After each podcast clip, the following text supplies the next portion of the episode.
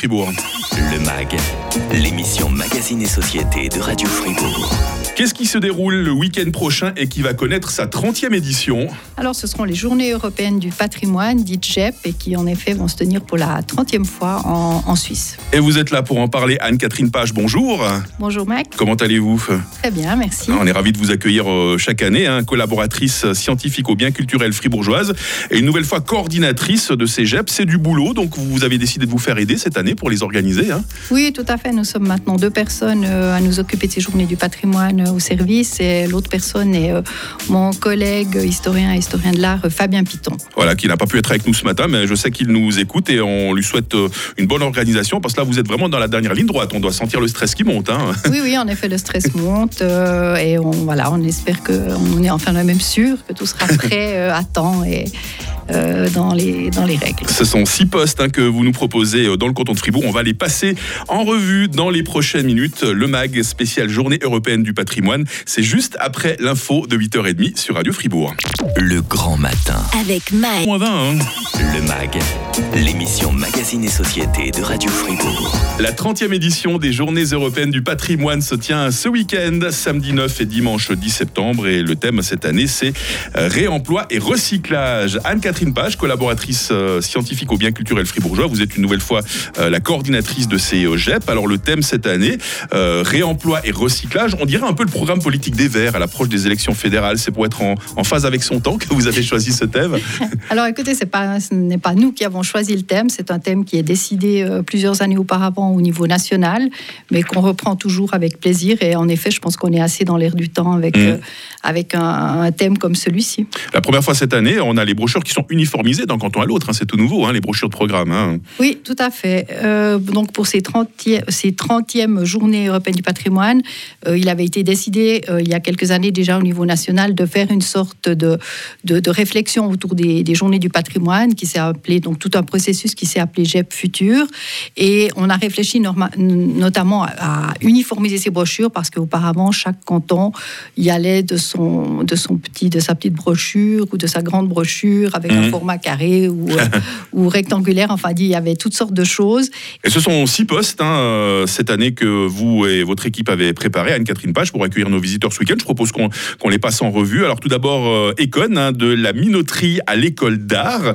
Euh, c'est vrai que le bâtiment qui accueille aujourd'hui l'école d'art et de multimédia de Fribourg a connu plusieurs affectations euh, successives depuis sa construction en 1904. Qu'est-ce qu'on a eu là-dedans avant l'école alors? Oui, en effet. Alors le bâtiment a été construit en 1904 sur les plans de l'architecte Breuillet, des architectes Breuillet Vulfleff qui ont été très actifs à Fribourg à cette époque. Il a été agrandi en 1913 et au départ c'était une c'était une minoterie donc c'est-à-dire un, un, moulin euh, industriel, et mmh. ensuite une fabrique de pâtes qui fabriquait les célèbres euh, pérolettes. D'accord. Et puis on voit sur, euh, sur les photos encore d'époque, à l'époque, il y avait le toit pentu et aujourd'hui, on, a, on a une verrière. C'est ce qui a changé sur le plan architectural. Hein. Oui, tout à fait. Le, donc le, bâtiment a été agrandi, complété par cette verrière. Et euh, l'école d'art Econ, auparavant EMAF, a pu s'installer dans ces locaux. Voilà, c'est donc l'Econ qui est le premier des six postes que vous proposez ce week-end pour ces journées du patrimoine. En deux, un lieu tellement emblématique, un frisson qui en plus fête ses 40 ans d'existence. Alors à Frisson, il y avait quoi dans ce grand bâtiment avant qu'il ne devienne un haut lieu de la scène alternative fribourgeoise, Anne-Catherine Alors, au départ, euh, Frisson était une, euh, c'était une ancienne usine d'ampoules ah euh, qui avait été fondée par les entreprises, électriques, les entreprises électriques fribourgeoises en 1937 et qui fabriquait donc des ampoules et également des tubes audio et du verre technique. Et puis, en, donc c'était ça, c'était en 1937, la première partie de l'usine qui a été complétée en 1945 par une deuxième halle qui aujourd'hui abrite euh, Frisson. Voilà, puis là-bas, il faut quand même dire, hein, euh, l'affectation actuelle, euh, Frisson, ça a été un nombre incalculable d'artistes de renommée mondiale. Il y a un groupe qu'on entend en ce moment même, Anne-Catherine.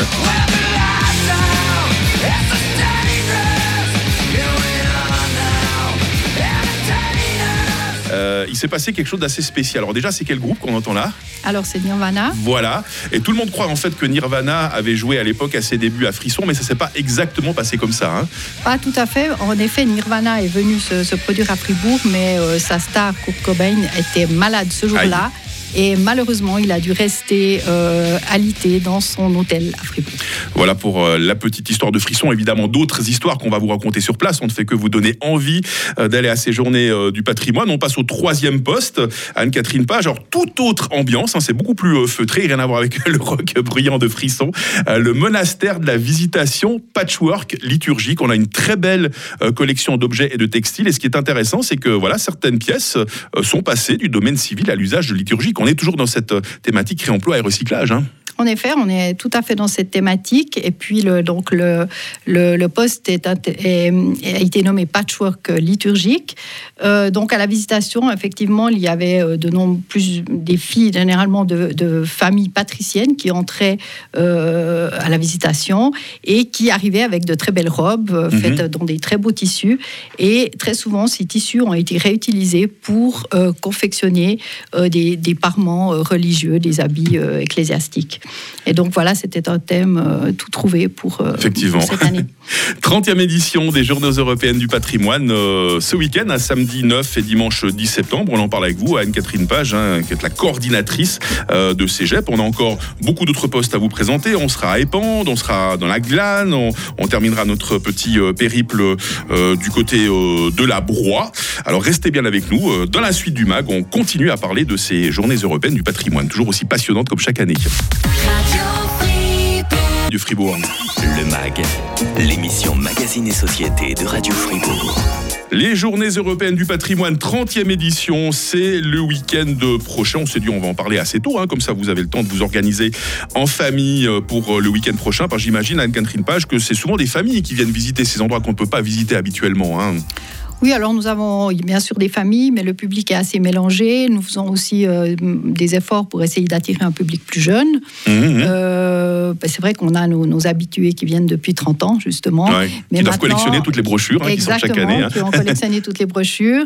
Anne-Catherine Page, collaboratrice scientifique au bien culturel fribourgeoise, coordinatrice de CEGEP. C'est évidemment un, un- un travail d'équipe. hein. On, on évoquait Fabien Piton tout à l'heure, hein, qui travaille également dans vos services. Vous avez euh, mis tout cela sur pied. Donc, on, on a parlé de l'école, on a parlé de frisson, on a parlé de la visitation. On quitte Fribourg maintenant en direction Épande. Alors là-bas, c'est intéressant. C'est une ancienne laiterie euh, qui s'est trouvée une affectation euh, artistique. Racontez-nous cela.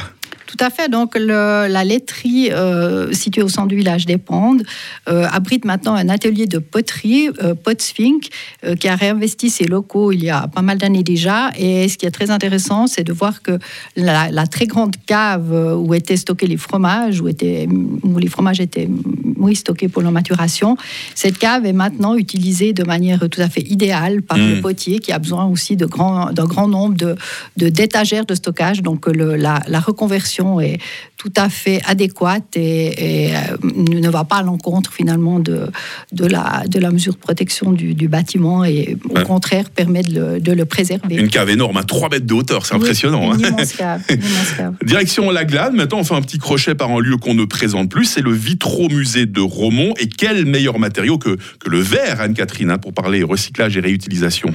Oui, bien sûr, le verre aussi est très souvent réutilisé. Et à Romont, c'est une, c'est une conférence avec visite guidée qui fera découvrir aux visiteurs euh, toute l'histoire du recyclage du verre euh, depuis des temps reculés jusqu'à nos jours. Et il y aura également une démonstration de l'artiste Thomas Blanc euh, qui permettra de, de voir vraiment le, le- le- ce procédé Mhm. de, de recyclage du verre. Voilà, accès gratuit, on le rappelle. hein, Oui. c'est, c'est le, voilà, c'est le concept hein, des journées Totalement. européennes du patrimoine. Pas besoin de sortir sa bourse pour voir notre beau patrimoine. On va finir euh, le programme fribourgeois parce qu'on parlera un petit peu de ce qui se passe sur Vaud aussi. hein, ce programme des journées européennes du patrimoine dans la Broye, au musée romain de Vallon.